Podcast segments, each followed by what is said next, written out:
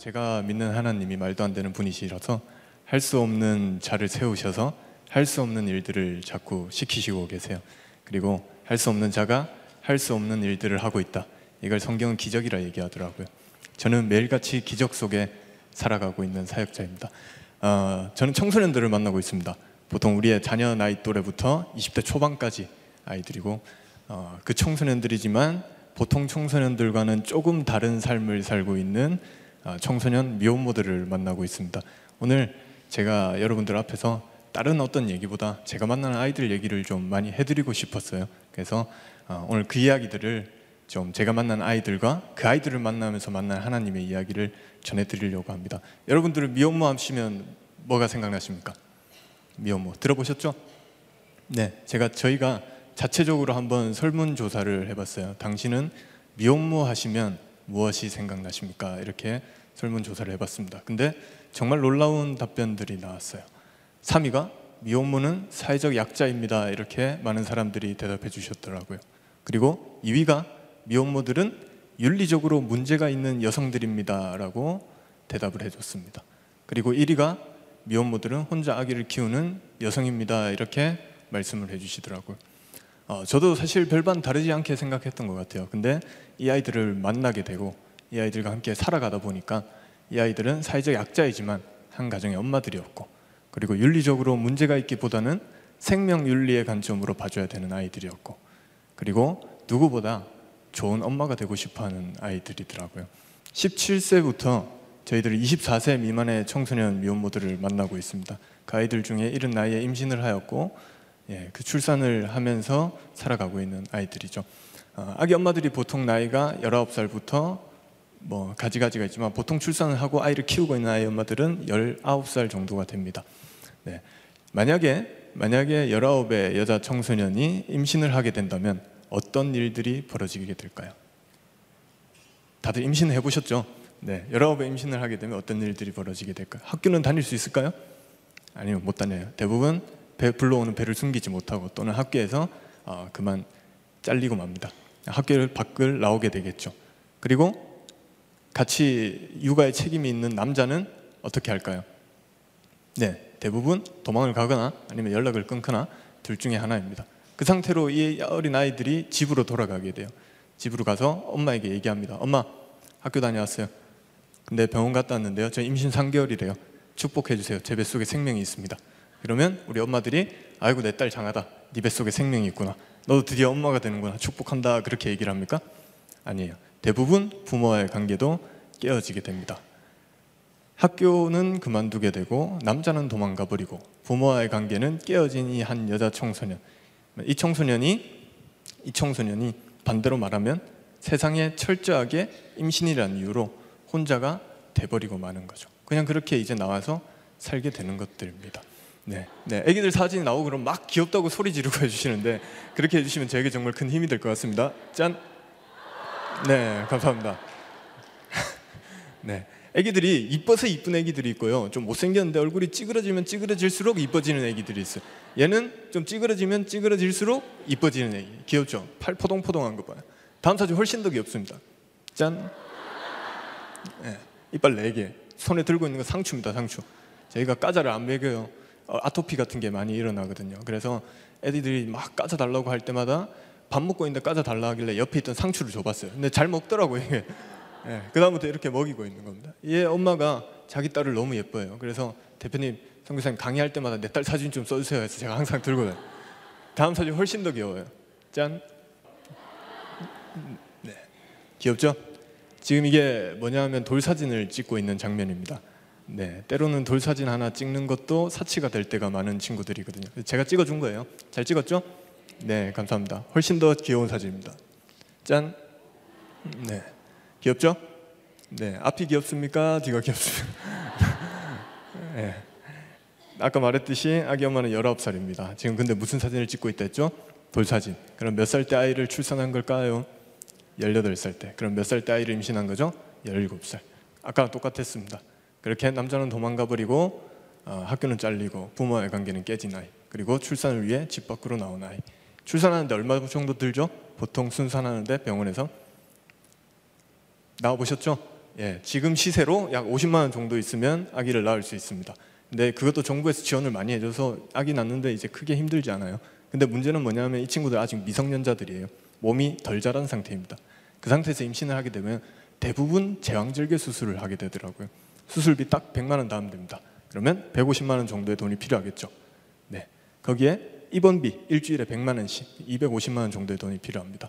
분유 한 통에 3만 3천 원 정도 하더라고요. 인터넷에서 배송비 빼고 그렇게 일주일에 한 통씩 먹어야 돼요. 기저귀 필요하죠. 어, 뭐 아기 입힐 옷이라도 필요하죠. 아기 누필 패드라도 하나 있어야 되죠. 이것저것 다 합쳐 보니까 한 청소년이 아기를 낳는데 우리 아기 엄마 한 명이 아기를 낳는데 필요한 돈이 약 300에서 400만 원 정도 필요하더라고요. 네.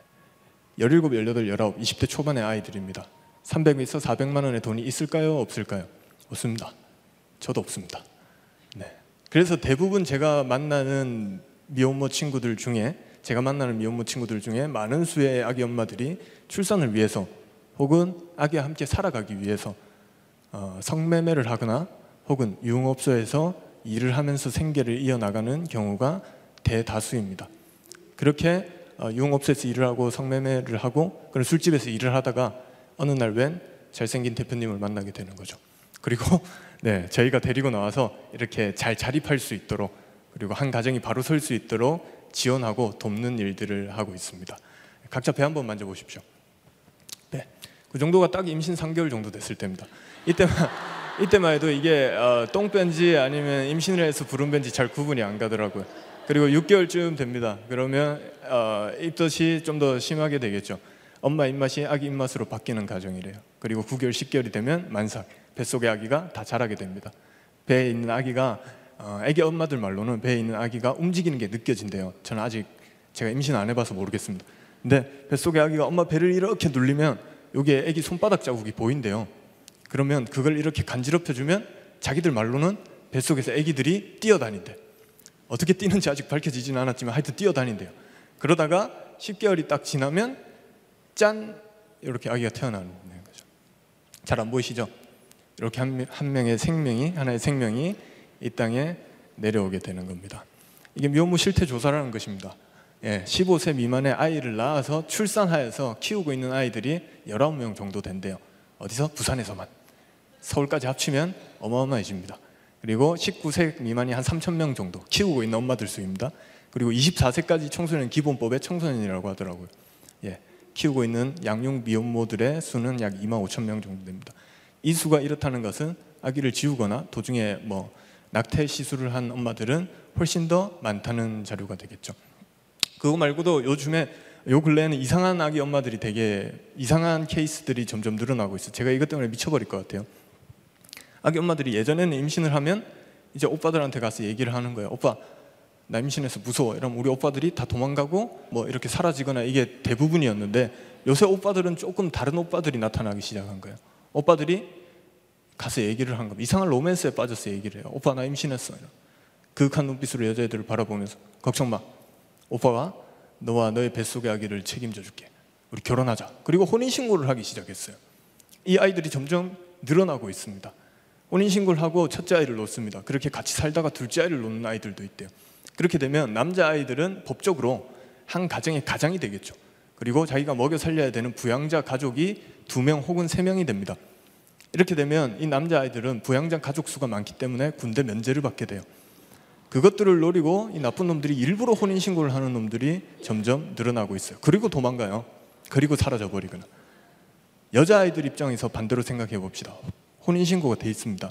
법적으로 미혼모일까요? 미혼모가 아닐까요? 아니에요. 미혼모 시설, 기관, 보호 시설 아무 때도 못 들어가게 됩니다. 그렇게 진짜 길거리에 나오게 되는 거예요. 이 아이들이. 빨리 혼인 무효 소송을 하고 이혼 신청을 해야 되는데 10대 후반, 20대 초반의 아이들이에요. 자기 동네 법원이 어디 있는지도 모릅니다. 그래서 그냥 그렇게 살아가 버리는 겁니다. 그냥 그렇게. 이것을 우리는 복지의 사각지대라고 얘기하고 있고 이런 복지 사각지대에 있는 아이들을 도울 수 있는 단체나 기관들은 현재 많이 없는 사정입니다. 네, 그곳에 우리가 지금 위치하고 있습니다. 어, 그래서 이 아이들이 항상 보면 제가 만나 보면 주거지가 없어요. 주거지가 일정하지 않아요.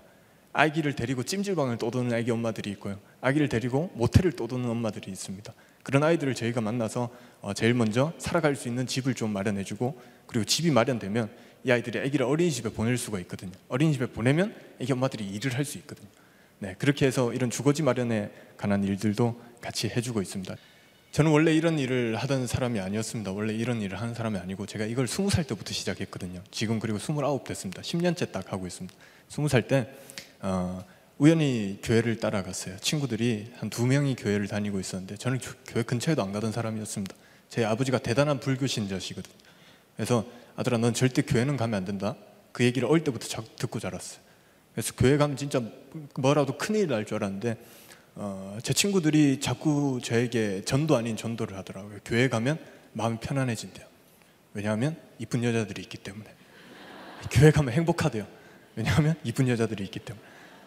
그래서 한 번만 한번 가볼까? 나도 마음의 평안을 좀 얻고 싶더라고. 그래서 스무 살 때 우연히 따라간 그 교회에서 그 교회 수련회에서 없는 줄 알았던 하나님을 알게 돼 버린 거예요. 하나님이 없는 줄 알고 평생을 살아왔는데 있는 것도 신기한데 그 하나님이 또 날 위해서 죽었다네. 그래서 저는 그 하나님께 내 인생을 전부 다 걸고 미쳐버리게 충분하다고 생각했어요. 그래서 그때부터 하나님을 믿기 시작했던 것 같아요. 처음으로 성경책을 펼쳐봤습니다. 펼쳐서 어, 도대체 하나님이 뭘까? 하나님이 누굴까? 이것들을 찾기 위해서 성경책을 펼쳐서 읽는데 보니까 하나님이 고아와 가부들을 자꾸 편드시는 거예요. 그분들 되게 좋아하시고 자꾸 고아와 가부의 하나님이다 막 이런 얘기들이 있더라고. 속상했어요. 하나님 내 편 좀 들어줬으면 좋겠는데 자꾸 그분들 편만 들더라고. 그래서 안 되겠다. 내가 이 사람들을 좀 한번 만나봐야겠다 싶어서 글자 그대로 처음에는 고아원으로 갔습니다. 거기에 가 고아들이 있을 거 아니에요. 그래서 가서 아, 제가 여기서 봉사활동을 좀 하고 싶은데 시켜주십시오 하고 스무 살 때 그냥 고아원에서 봉사활동을 했어요. 봉사활동을 하다가 거기 있던 선생님들이 아 너 봉사활동 참 잘한다 하는 게 다 청소였거든요. 청소 참 잘한다. 내가 다른 데도 한번 소개시켜 줄 테니까 가서 해볼래 하시더라고. 그 어딘데요 하니까 부산에 있는 소년원이래요. 알겠습니다 하고 제가 또 거기 가서 봉사활동을 했어요. 소년원에 가면 어, 제 또래 아이들인데 덩치가 제 두 배는 정도 되는 아이들이 긴 이렇게 긴 팔에 문신을 하고 앉아 있더라. 걔네들이랑 또 이렇게 지냈어요. 지냈는데 하루는 어느 날 이상한 전화가 한통 왔습니다. 새벽 2시쯤에 그 전화가 오더라고요. 여보세요 했더니 형님 저 소년원에 있던 누굽니다. 그래. 어 그래 무슨 일이냐? 새벽 2시에 안 자냐? 했더니 형님 저 출소했잖아요. 술 한 잔 사주십시오. 이렇게 전화가 왔더라고. 새벽 2시에. 그래서 알겠다 하고 나갔습니다. 되게 무섭게 생겼거든요. 그러니까 안 나가면 혼날 것 같아가지고 일단 나갔어요. 나갔더니 그 친구가 이렇게 서 있고 웬 여자아이를 한 명 더 데리고 왔어요. 더 데리고 와서는 저한테 이렇게 소개를 시켜줬습니다. 야 인사해. 내가 멘토로 모시는 형님이야. 저는 멘토가 돼준다고 해준 적이 없습니다. 근데 그렇게 인사를 시키더라고. 그리고 저한테 이렇게 소개했어요. 형님, 저한테 멘토가 돼주셨듯이 이 아이한테도 좀 멘토가 돼주십시오. 하고 자기 친구를 소개시켜 주더라고. 그 친구가 19살인데 아기를 낳고 두 살 된 아기가 있는 어린 미혼모였어요. 두 살 된 아기를 밤에 원룸에 재워두고 문을 잠그고 나와서 술집에서 일을 하고 있대요. 너무 충격적이었습니다. 저랑 한두 살밖에 차이가 나지 않는 아이가 아기를 출산한 것도 신기한데 그 아기랑 함께 사는 것도 신기했는데 그 아기가 먹고 살기 위해서 술집에서 일을 한다는 건 너무 충격적이었어요. 그래서 제가 얘기를 했습니다. 무슨 얘기를 해줄까? 고민을 해봤는데 또 제가 뭐라고 뭐 할 수 있는 얘기가 없더라고요. 그래서 야, 야 그래도 애기 엄마인데 술집에서 일하는 건 아니지. 술집에서 일하지 마 이렇게 얘기를 했습니다. 그랬더니 이 친구가 저한테 성교사님 대표님 아기한테 들어갈 돈 한 달에 30만 원에서 40만 원 정도 돈만 있어도 저 술집에서 일 안 해요 그러더라고. 너무 속상했어요. 속상해서 제가 그냥 홧김에 얘기했습니다. 야 내가 한 달에 40만 원씩 줄 테니까 일하지 마라. 그러니까 약속 이러더라고. 그러니까 약속해줬습니다. 그때 저도 20대 초반이었어요. 한 달에 3, 40만 원이라는 돈이 있을까요 없을까요? 없어요. 그래서 제가 학교로 갔습니다. 저희 학교는 신학교였거든요. 가면 전도사님들이 엄청 많아요. 전도사님들이 또 되게 다 착해요. 그래서 저랑 친한 전도사님들 다 불렀습니다. 전도사님 와보세요. 없어요. 예. 이 중에서 대형 교회에서 사역하시는 전도사님들은 한 달에 10만 원씩, 중소형 교회는 한 달에 5만 원씩, 개척교회 목사님 자녀들, 개척교회 전도사님들 한 달에 만 원씩 나한테 후원 좀 해주십시오. 이러고 돈을 받았어요. 뺏은 게 아니라 빌린 겁니다. 빌려가지고 그 친구한테 40만 원을 모아서 갖다 줬어요. 갖다 주니까 이 친구가 진짜 줄 줄 몰랐나 봐요. 그러니까 받으니까 자기도 약, 약속한 게 있으니까 나 이제 술집에서 일 안 할게요 하더라고. 그러니까 저녁에 시간이 남잖아요. 그럼 그 시간에 내가 검정고시 가르쳐 줄게. 검정고시 공부하자. 그래서 공부를 가르쳤습니다. 중학교를 졸업시키고 고등학교를 졸업시켰어요. 고졸 정도의 학력이 되면요. 대한민국 평균 학력이 고졸이거든요. 고졸 정도의 학력이 되니까 이 친구가 정상적인 직장을 구하게 되더라고요. 직장을 구해서 정당한 방법으로 일을 하기 시작했습니다. 그리고 정당한 방법으로 돈을 벌기 시작했어요. 그렇게 되니까 한 아이가 자연스럽게 유흥업 일과는 점점 멀어지게 되더라고요. 그리고 이제 자립의 성공. 횟수가 몇 년 이렇게 늘어가니까 월급은 점점 올라가요. 정신 차려 보니까 제 월급의 한 4배 정도를 벌고 있어요. 걔가 많이 버는 게 아니라 제가 작게 버는 겁니다. 네, 많이 벌더라고요. 그리고는 이제 우리가 제가 판단하기에 어, 넌 이제 됐다. 자립, 자립 성공. 이제 그렇게 아기랑 행복하게 살아라 이렇게 보내줬습니다. 그리고 저는 다시 소년원과 고아원에 가서 봉사활동이나 하면서 이렇게 지내려고 했어요. 근데 그 친구가 자기 얘기를 좀 하고 싶었나 봐요. 자기가 자랑스럽겠죠. 이제 그런 유흥업소에서 일도 안 하고 좀 올바로 서서 살아가는 게. 그래서 맘카페 이런 데다가 엄마들 모이는 커뮤니티 사이트들 있잖아요. 거기다가 자기 얘기를 썼대요. 내가 술집에서 일을 하던 여자애인데 어릴 때부터 아기 낳고 먹고 살기 위해서 생계를 이어나가기 위해서 술집에서 일을 하면서 그렇게 지내왔는데 너무 힘들었는데 매일같이 죽고 싶었는데 웬 잘생긴 오빠가 나타나서 나한테 돈을 주더라. 그리고 검정고시도 가르쳐 주더라. 그리고 내가 직장을 구할 수 있게 도와주더라. 그리고 내가 바로 살 수 있게 옆에서 좋은 말도 많이 해주더라. 그래서 나 지금 이제 술집 일 안 하고 정상적인 가정 꾸려서 되게 행복하게 살고 있다. 이렇게 글을 쓰더라. 그리고 마지막에 그런 말을 붙였어요. 이 글을 읽는 사람들 중에 혹시 나와 비슷한 처지의 사람이 있다면 이 오빠한테 한번 연락을 해봐라. 그리고는 제 전화번호를 이렇게 적어놨어요. 다음 날부터 애기 엄마들이 전화가 오기 시작합니다. 별의별 전화가 다 와요. 뭐 주민센터는 어디 있나요? 그런 걸 막 저한테 물어봐요. 그 내가 어떻게 하냐? 그 또 전화가 와요. 저는 애기랑 이렇게 살고 있는데 저도 도와주실 수 있나요? 그런 전화가 하루에 작게는 다섯 통씩 오고 많은 스무 통 넘게 와요. 충격적이었어요. 이렇게 도와주는 사람이 없나? 이 아이들이 그렇게 의지할 데가 없나? 그래서 아 안 되겠다 싶어서 그 전도사님들 다 불렀어요. 전도사님들 나랑 같이 법인을 하나 만듭시다. 그래서 우리 이 아이들 좀 제대로 도와줍시다. 아 제가 지금 봉사활동하는 거는 안 해도 사실은 그 기간도 있고 한데 내가 오늘 이 엄마 애기 엄마들 돕지 않으면 얘네들은 내일 또 분유값이 없어서 또 유흥업소에서 일을 하고 성매매를 할 수도 있을 것 같아요. 저랑 같이 법인 좀 만들어서 이 사회 같이 합시다 하고 법인을 만들게 된 거예요. 네. 그리고 법인을 만들려면 사무실이 필요하거든요. 그 제가 제일 처음 구한 사무실이에요. 사무실 앞을 구하고 사진을 찍었습니다. 네. 사무실을 구하려면 또 보증금이 필요하더라고요. 한 300만 원 정도 돈을 달래요. 근데 부산 최고의 유흥지에다가 저희가 구했거든요. 그 그도 정상적인 상가에는 못 들어가고 지하실 한 켠에 이거 그냥 쓰려면 쓰세요 하고 주는데 그것도 300만 원을 달래. 그러니까 어떻게 돈을 모을까 고민하다가 다시 전도사님들 다 불렀어요. 우리가 이 법인을 만들기 위해서는 300만 원이 필요합니다. 대형 교회는 10만 원씩, 중소형 5만 원씩, 개척 교회 목사님 자녀들 만 원씩 나한테 헌금하십시오. 그래서 이제 이걸로 사무실을 구하게 된 거예요. 구하고 제가 사무실 앞이 다 유흥업소니까 반짝반짝 하더라고. 그래서 사진 하나 찍은 거예요. 보면 낙원도 보이죠? 저 낙원이 우리가 성경에서 보던 낙원은 아니었습니다. 술집 이름이 굉장히 성경적인 이름이 많습니다. 왠지는 모르겠지만 이브, 에덴 뭐 이런 것들이 있어요. 자세한 건 목사님께 물어보세요. 네. 그리고 이제 사무실을 이렇게 구한 거예요. 지하실. 벽지를 바르고 싶은데 벽지가 또 비싸더라고. 그래서 스프레이 사서 제가 뿌린 겁니다. 뒤에 보면 자세히 보면 십자가도 하나 있고 If I perish, I perish 영어로 적혀 있죠. 이게 뭐냐면 내가 만약 죽으면 죽으리라. 왠지는 모르겠지만 지하실에는 이런 문구가 좀 들어가야 멋있을 것 같더라고. 그리고 쇼파도 하나 갖다 놓고 싶었는데 쇼파도 엄청 비싸요. 그래서 그 앞에 단란주점에서 하나 버리길래 주워 온 거예요. 주워 와서 이제 이거 우리 사무실 여기다가 아, 소년 출산 애들 다 유흥업소에서 일할 거고 또 애기 엄마들 제가 만나는 애기 엄마들도 거기서 일하는 애들 많으니까 여기다 그 엄마들 모으자 거기 일하는 애들 다 모아서 뭐라도 해보자 하고 아이들을 모으기 시작한 거예요 닭을 먹고 있습니다 네. 그럼 우리가 사무실에서 일을 하다가 어, 이제 우리 저희는 한 12시까지 사무실에 있다가 퇴근하자 이러면 밤에 뒤늦게 퇴근 을 해요 퇴근을 하면 아까 그 낙원이 있는 거리를 이렇게 걸어야 집으로 갈 수가 있어요. 그러면 이제 전도사님들은 우리 또 착한 전도사님들은 사탕 몇 개 사가지고 지나가면서 애들한테 이렇게 막 나눠주고 해요. 애들 되게 싫어하거든요. 그런 거. 네. 막 나눠주면서 이렇게 가는데 어느 날 저랑 이렇게 걸어가고 있는데 웬 하얀색 옷을 입은 여자아이 두 명이 짧은 치마를 입고 그 낙원이 있는 거기에 쪼그려 앉아 있더라고요. 두 명. 제가 이렇게 지나가다가 봤어요.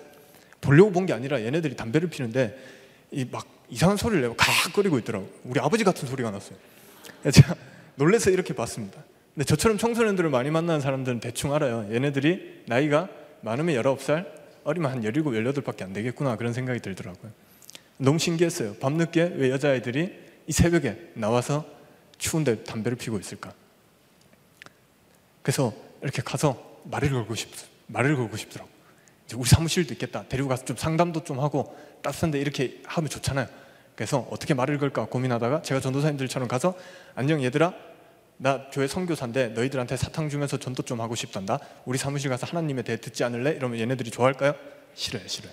그래서 근처에 있는 카페로 갔어요. 카페로 가서 아, 차가운 아메리카노를 두 잔 샀습니다. 제가 전도 잘하는 방법을 가르쳐 드릴게요. 예, 커피를 딱 두 잔 사서 얘네들 옆으로 이렇게 다가가요. 다가가서 얘네들이 쪼그려 앉아 있길래 말없이 옆에 이렇게 섰습니다.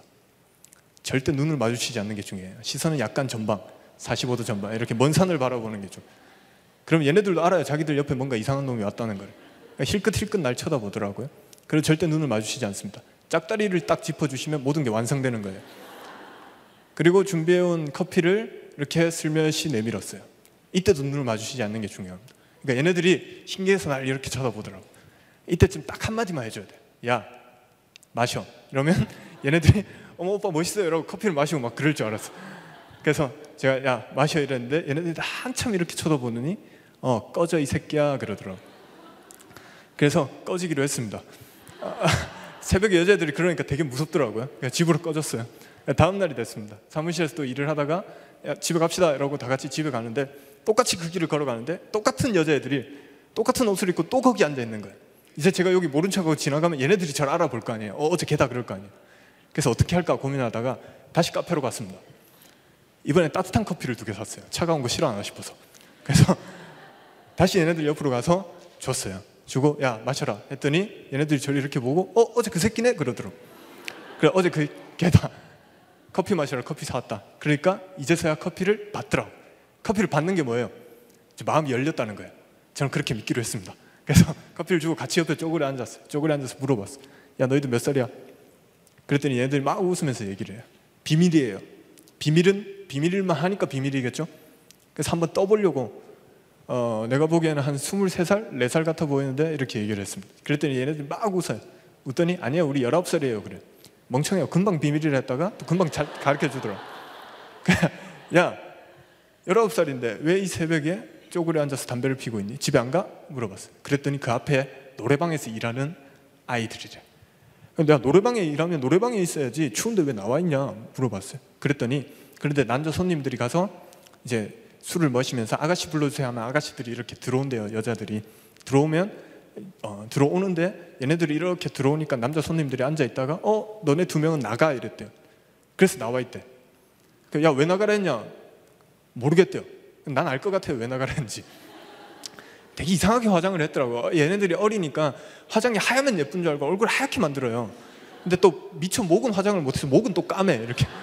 그러니까 눈도 아이라인이 크면 이쁜 줄 알고 눈도 또 새까맣게 해놨어요. 되게 이상하거든요. 얼굴 하얗고 목 까맣고 눈 까맣고 이러면 덩치도 커다란 것들이 팬더 같아 이제. 그러니까 남자 손님들도 아가씨 불러주세요 했는데 웬 팬더가 들어오니까 어 너네 나가 이랬대. 그래서 여기 앉아 있는 거야. 그러니까 야 왜 나가라는지 모르겠어? 그러니까 모르겠대. 내가 가르쳐 줄까? 그 가르쳐달래. 그냥 너희 화장법에 좀 문제가 있다고 생각하지 않니? 그러니까 막 또 웃더라고. 계속 이제 웃으니까 이제 우린 친해진 거예요. 저는 그렇게 믿기로 했습니다. 그래서 계속 물어봤어요. 그런 데서 일하면 한 시간에 얼마씩 벌어? 물어봤습니다. 얼마 버는지 아시는 분? 네, 맞추지 마세요. 서로 곤란해집니다. 간혹 가다가 맞추시는 분들이 계세요. 간혹 가다가. 네, 오기 전에 여기 오기 전에 다른 교회 정교인 수련회에서 강의를 하는데 어른들이 한 500명 계셨어요. 그래서 얼마인지 아시는 분이 랬는데 보통 못 맞추고 틀리고 이러는데 그 교회는 조금 특별했어요. 맨 뒤에 있던 남자 집사님인지 남자분이 이렇게 손을 들더라고. 저도 손 드는 사람 처음 봤거든요. 그래서 예 얼마인지 아십니까? 이랬더니 되게 반갑게 3만 원이요 이러더라고. 그 모른 척을 했어야 되는데 저도 맞추는 사람 처음 봤어요. 그래서 어 정답 이렇게 얘기를 했습니다. 그랬더니 막 옆에 와이프분이 막 멱살 잡고 그러더라고. 그게 중요한 게 아니고 17, 18, 19, 20대 초반의 여자 청소년들이 자기 아버지보다 나이가 많은 남자 어른들한테 술을 팔고 웃음을 판 대가가 얼마? 1시간 3만 원. 그렇게 3시간 정도 일을 한대요. 9만 원. 팀 만 원 정도 받고 10만 원. 거기에 어, 이제 그게 다 자기들 돈이 아니래요. 그럼 또 가게에 얼마를 줘야 되고 그 가게를 소개시켜 준 사람한테 얼마를 줘야 되고 그리고 또 차를 태워준 사람한테 얼마를 줘야 되고 그런데요. 그럼 이게 몇만 원 안 남는 거예요. 이 돈도 모자라니까 얘네들이 성매매를 하는 거죠. 근데 얘네들은 그것도 지금 못생겼다고 못 벌고 있는 거예요. 너무 가슴이 아프더라고요.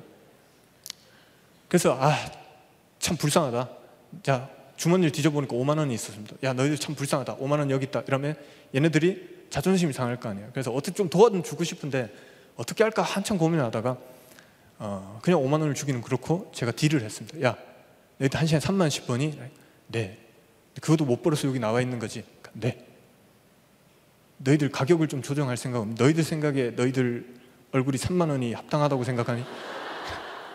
그 걔네들 아니요 이러더라고. 그러니까 어? 내가 생각하기에 2만 원씩 하자. 2만 원씩. 2만 원씩 해서 두 명이니까 나한테 한 시간씩 투자해라.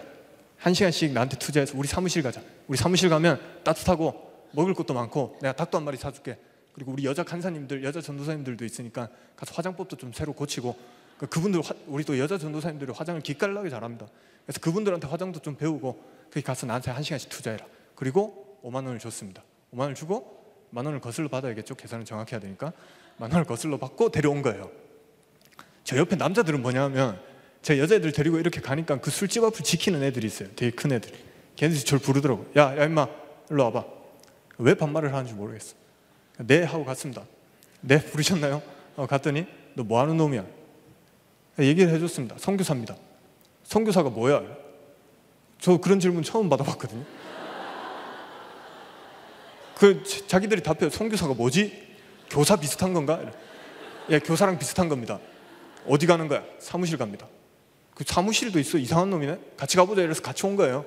같이 와서는 보니까 나이 차이가 또 얼마 안 나더라고요. 야, 닭 시켜줄게 닭 먹고 가라 이랬더니 알겠습니다 이러고 닭 먹고 있는 겁니다. 닭을 먹고 자기들끼리 뭐 이렇게 욕도 하고 담배도 피고 침도 뱉고 하다가 한 시간 땡 하니까 성교사님 우리 갑니다 이라고 가버리더라고. 한 시간 땡 하니까 진짜 가버렸어요.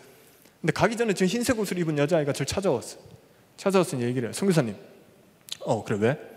한 시간 다 됐어요. 응 알아. 가요? 그래 가. 아니요. 한 시간 다 됐다고요. 어 알아. 아니, 그냥 가요?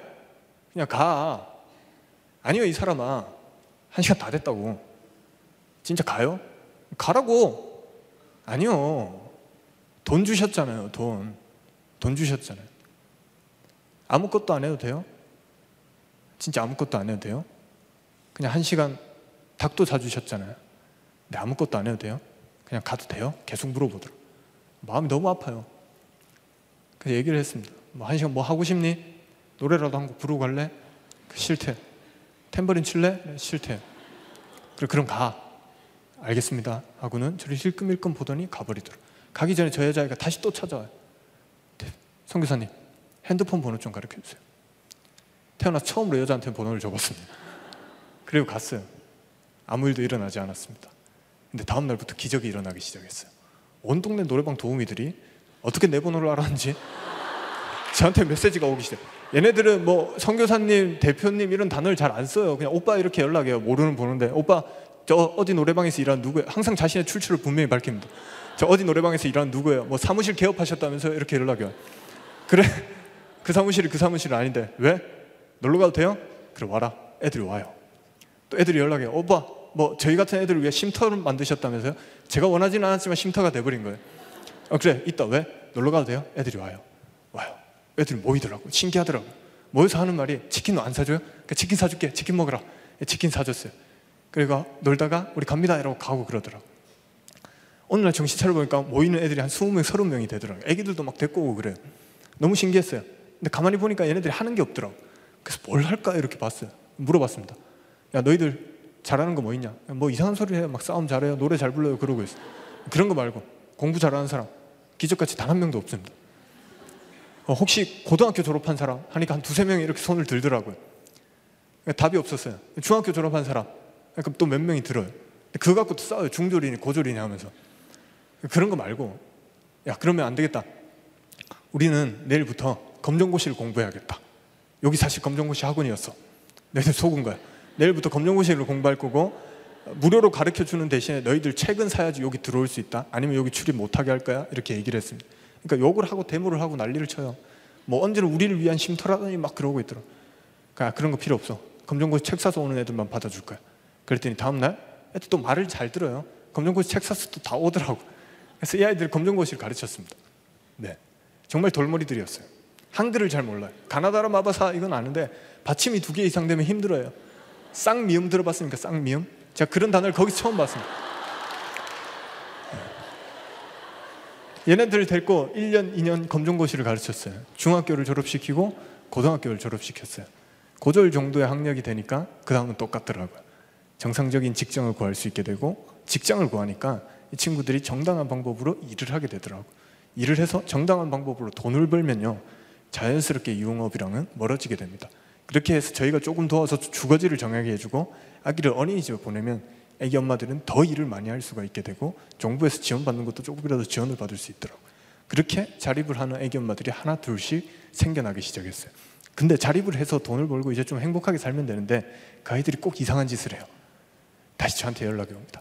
대표님, 대표님 덕분에 제가 고등학교도 졸업하고 직장도 가고 돈도 많이 법니다. 돈을 제가 한 200만 원 정도 벌어 보니까 직장 다니면서 200만 원 정도 벌어 보니까 한 번에 많은 돈 받으니까 무섭더라고요. 대표님, 제가 어, 대표님 교회 다니잖아요. 저도 사실 좀 대표님 보면서 그런 궁금증이 있었거든요. 교회도 열심히 다니고 이 헌금이란 걸 대표님한테 좀 할게요. 그러더라고요. 그 얼마일 건데 교회 다니는 사람들은 11조란 걸 한다면서 그 내가 좀 할게요. 이러더라고요. 그 알겠다 이라고 저한테 11조를 내기 시작해요.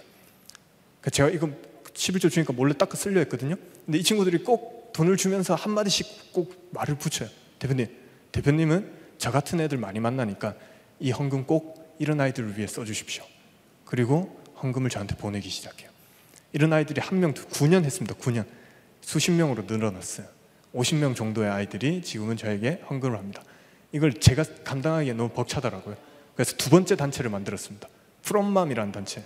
엄마들로부터 엄마가 이런 단체입니다. 그래서 야 이 단체에 이제 너희들이 헌금해라. 그래서 이 돈으로 우리가 미혼모들이 세상에 더 소외된 지역을 밝혀보자 이라고 해서 미혼모들이 모여서 두 번째 단체를 이끌어가고 있습니다.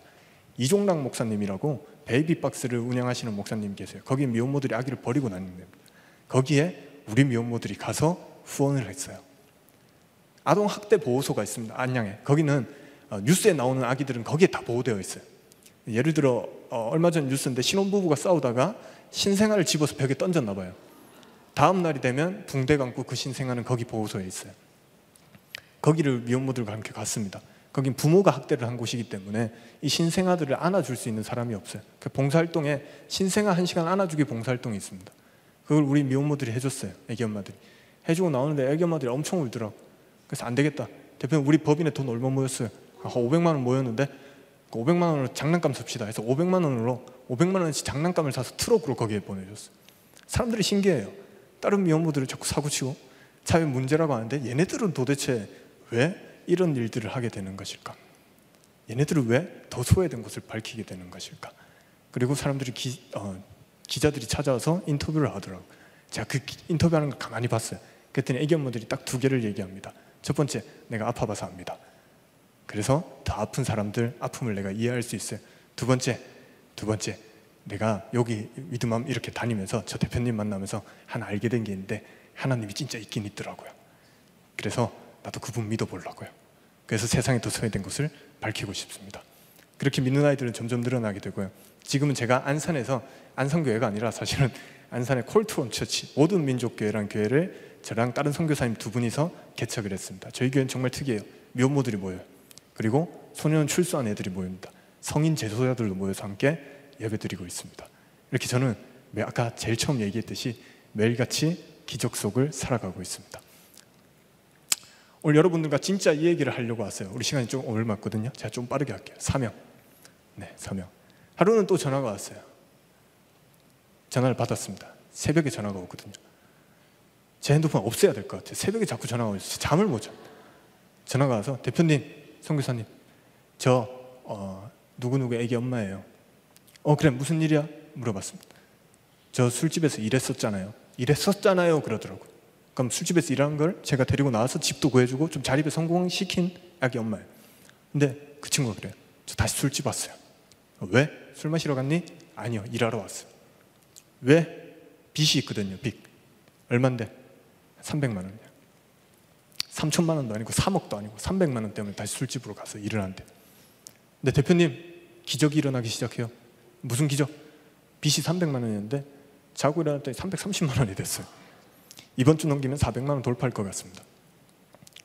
생각해 보니까 아무리 생각해 봐도 생각나는 사람이 선교사님밖에 없어요. 선교사님 저 너무 힘들어요. 도와주세요 하고는 전화를 끊어버리더라고. 세상에 제일 나쁜 게 자기 할 말만 하고 전화 끊는 겁니다. 어떻게 해요? 도와줘야 됩니까? 말아야 됩니까? 도와줘야죠. 생각나는 사람이 나밖에 없다는데 알겠다 하고 제가 갔습니다. 그 술집에 우리 술집에서 일하는 애기 엄마들 데리고 나오는 방법 간단하거든요. 미성년자면 더 쉬워요. 그 술집에 가서 술집 사장님 여기 일하는 애 사실 미성년자예요. 그 당신도 곤란하고 우리도 곤란하고 이거 법적으로 하면 이 가게 문 닫을 수도 있고 얘만 조용히 좀 보내주시면 우리 그냥 좀 좋게 좋게 합시다 이러면 사장님들이 웬만하면 다 보내주세요. 가끔 화가 난 사장님들이 몇 대 때리면 더 쉬워요. 몇 대 맞고 죽은 척을 하면 이제 더 쉽게 보내주세요. 저는 이제 그런 생각을 가지고 이제 가야겠다. 가서 데리고 나오고 사실 몇 대 때리면 일이 더 쉬우니까 몇 대 맞고 죽은 척 해야지. 라고 그 술집으로 갔어요. 택시를 타고 그 술집 앞에까지 갔습니다. 갔더니 술집이 되게 크더라고요. 한문으로 미인궁 이렇게 적혀 있어요. 미인들이 사는 궁전 이런 뜻인가 봐요. 그리고 작은 글자로 밑에 뭐라고 적혀 있냐면 아가씨 200명 항상 대기 중 이렇게 적혀 있더라고요. 항상 대기 중이네 200명. 그 글자를 보는데 막 화가 엄청 끓더라고요. 200명 중에 한 명이 뭐예요? 우리 엄마인 거예요. 미혼모인 거예요. 청소년인 거예요. 아니, 한 명이 아니라 더 많을 수도 있는 거예요. 너무 속상했습니다. 그래서 택시 문을 박차고 제가 내렸어요. 내가 오늘 가게를 확 불살라 질러 버려야겠다. 사장 나와 이러고 한번 들어가야겠다 싶어서 택시 문을 박차고 이렇게 나오는데 제가 간 날 하필 그 술집 문이 활짝 열리면서 그 술집에서 일하는 분들이 이렇게 다 계시더라고요. 진짜 깡패들 본 적 있으십니까? 영화 속의 깡패들은 굉장히 미화된 사람들이고요. 진짜 깡패들은 되게 무섭게 생겼습니다. 제 가로로 한 두 배 정도 되고요. 단체로 다 머리를 똑같이 잘라요. 그리고 와이셔츠를 안 입고 흰색 티를 입고 다녀요. 그분들. 고도 비만의 과체중입니다. 그분들이 제가 간 날 하필 거기 술집 앞에 이렇게 있더라고요. 제가 택시에서 내렸다가 그 사람들을 보고 다시 택시에 탔어요. 상황을 좀 지켜봐야 될 것 같더라고요. 몇 사람이나 있네 살려봤어요. 하나, 둘, 셋, 넷, 다섯, 여섯. 한 20명 정도가 이렇게 술집 앞에 있더라고요. 지켜봤습니다. 그랬더니 자기들끼리 이렇게 동그랗게 기도의 대형으로 서요. 걔네들이랑 우리들이랑 비슷한 게 되게 많아요. 이런 대형 같은 거 좋아하고 한 분만 섬기고 그래요, 걔네들. 그, 그렇게 있다가 갑자기 까만색 차 한 대가 그 무리들 앞으로 와서 멈췄습니다. 이제 여기서 누가 내리는 거야? 깡패 두목이 내리는 거야. 제가 생각한 깡패 두목은 영화 속에서 본 깜장 정장에 깜장 와이셔츠를 입고 머리를 올백으로 넘기고 까만 선글라스를 켜고 딱 되게 멋있게 내릴 줄 알았어요. 근데 제 인생 가장 무서운 장면을 그때 봤어요. 까만색 차에서 하얀색 추리닝을 입은 아저씨가 한 50대쯤 돼 보이는 아저씨가 이렇게 내리시더라. 그게 더 무서워요. 흰색 추리닝을 입고 나니까. 추리닝을 입었는데 또 구두를 신으셨더라고요. 그리고 빠마를 하셨는데 빠글빠글하게 빠마를 하시고 주황색으로 염색을 하시고 선글라스도 주황색을 끼셨어요. 색깔을 맞추셨나 봐요. 되게 무서워요. 그, 그 주황색 그 흰색 트레이닝 아저씨가 내리니까 나머지 덩어리들이 이 아저씨한테 인사를 하고는 다 같이 술집 안으로 들어가 버렸어요. 지금 우리 애가 어디 있다 했죠? 술집 미인궁에 있어요. 빚이 얼마? 300만 원. 근데 이게 점점 늘어나고 있습니다. 제가 그걸 갚아줄 능력이 될까요? 안 될까요? 안 돼요. 안 돼요. 300만 원 어디 있어요? 가서 사장님 여기 일하는 애 사실 미성년자인 거 알죠? 청소년 기본법 24세, 24세까지 미혼모예요. 아 청소년이에요. 예, 당신도 실수하는 거예요. 이거 그냥 얘만 좀 몰래 보내주세요. 조용히 보내주세요. 그렇게 넘깁시다. 이러면 사장님들이 그냥 보내주거나 몇 대 때리면 몇 대 맞을 생각으로 이렇게 간 거예요. 근데 거기서 일하시는 분들이 어떤 분들이죠?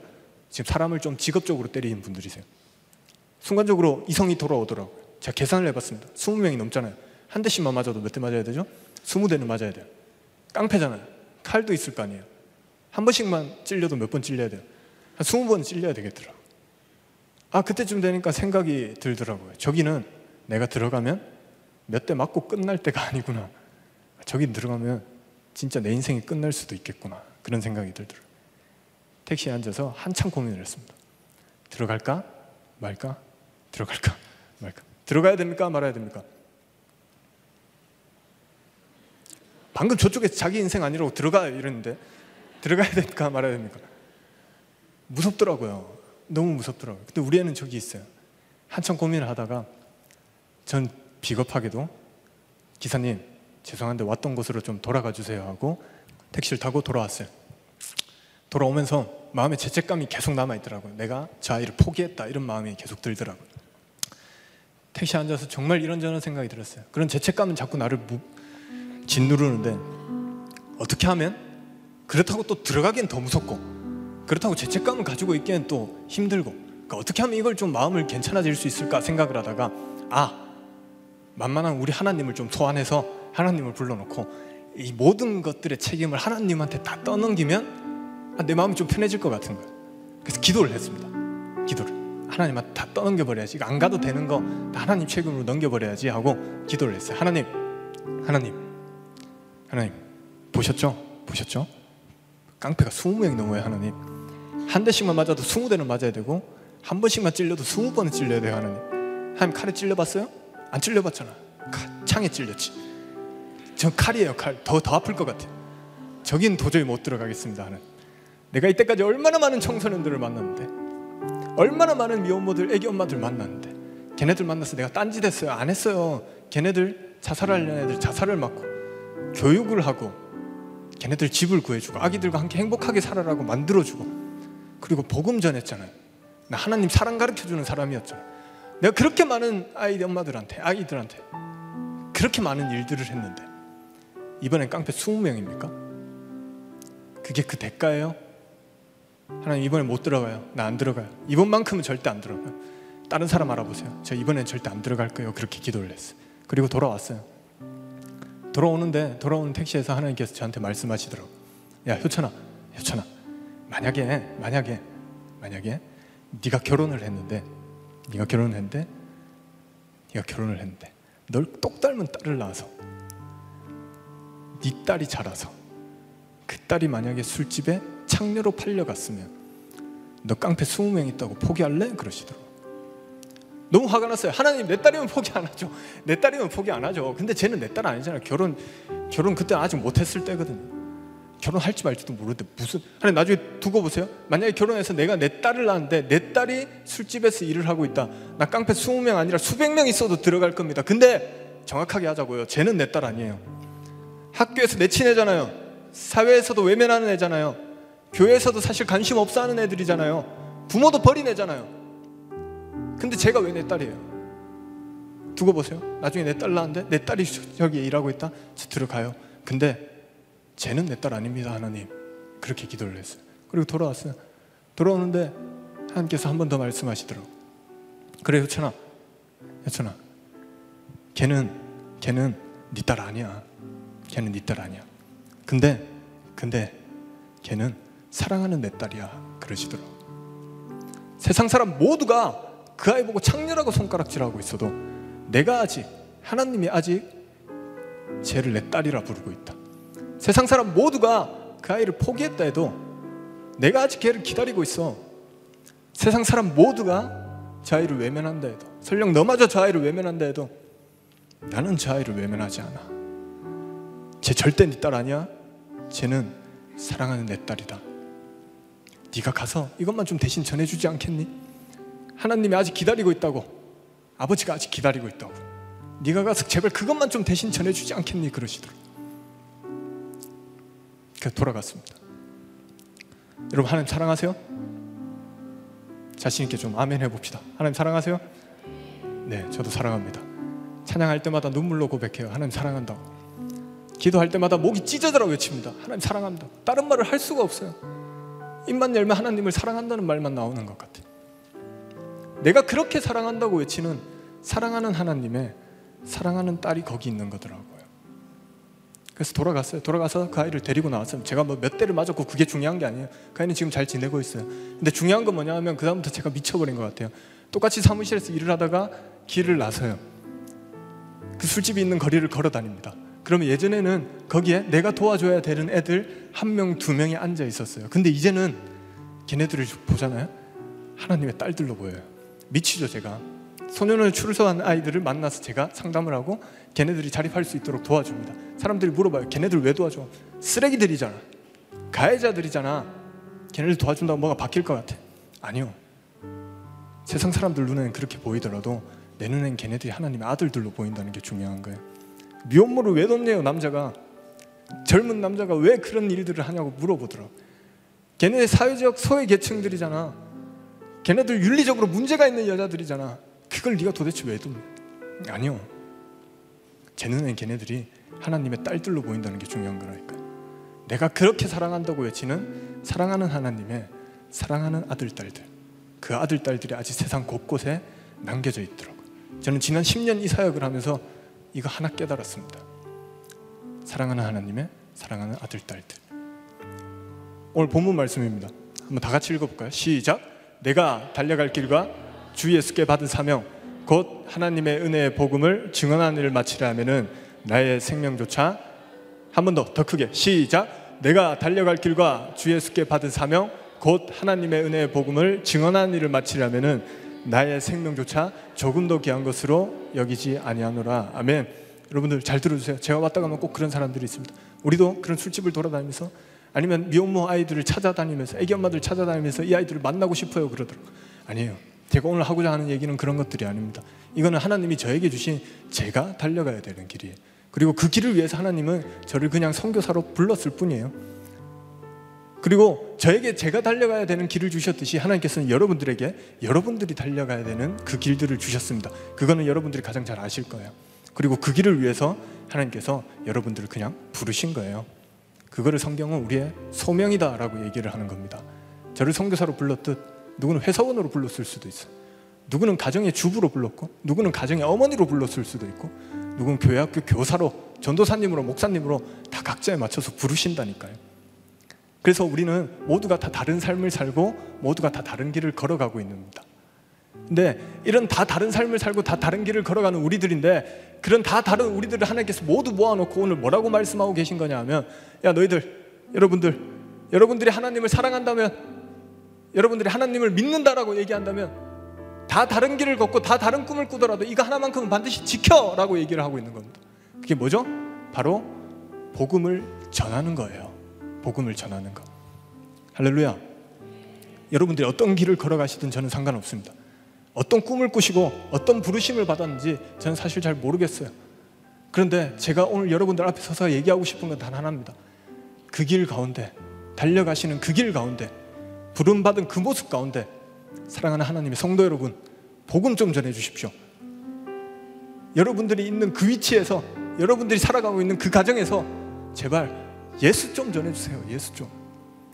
세상에 잃어버린 하나님의 아들, 딸들은 아직도 그분을 모른 채 그냥 죽어가고 있는 거예요. 누가 그들에게 가서 하나님의 사랑을 전하고 손을 잡아주고 눈물을 닦아주고 예수의 이름으로 그들을 안아줄 것입니까? 저는 그것을 복음을 전하는 성도가 해야 되는 일이라고 생각합니다. 아멘. 그리고 이 일들을 성경은 우리의 사명이다라고 얘기하고 있는 것입니다. 오늘 이 시간 예수 그리스도의 이름으로 축복합니다, 여러분. 이 사명의 무게감이 여러분들의 마음을 좀 짓누르시기를 축복합니다. 그래서 그래서 여러분들이 어디에 있든 그 복음 전하는 성도들이 이 예배 가운데 좀 일어나시기를 한 번 더 축복합니다. 아멘. 그거면 되는 거예요. 그렇게 이 땅에서 성도로 살자고요. 그렇게 복음 전하면서 살자고요. 그렇게 잃어버린 하나님의 아들, 딸들, 그 딸들을 찾아가서 그들의 손을 잡아주고 예수를 전할 때 우리 찬양한 대로 하나님 나라가 거기에 임하신다니까요. 저는 봤어요. 저는 매일같이 기적, 기적을 보고 있다니까요. 아기 엄마들이 아기와 함께 와서 교회에서 예배를 드리고 있어요. 이보다 더 큰 기적이 어디 있을까요? 이게 저와 저의 20대 초반의 청년들이 모여서 다른 것보다 우리가 그들을 만나서 복음을 전하자 다짐했던 그 다짐으로부터 시작한 줄 저는 믿습니다. 아멘. 예수 전합시다. 여러분들 어떤 길을 걷고 어떤 꿈을 꾸고 어떤 부르신 가운데 있어도 복음 전하면서 삽시다. 아멘. 성도로 삽시다. 아멘.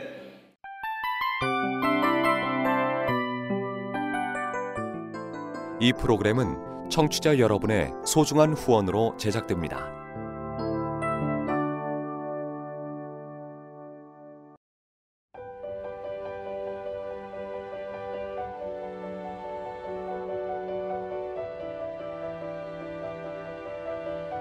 세상에는 수많은 교회들이 있지만 더 깊이 있는 말씀 강해를 찾기 위해 크기로만 교회를 선정하지 않습니다. 보다 좋은 영적 콘텐츠를 더 많이 나누기 위해 방송비를 받지 않습니다. 1년 365일 복음만 전하고 싶어서 우리는 광고를 하지 않습니다. 온누리의 복음을 땅끝까지 CGN TV와 함께 땅끝 성교사가 되주세요.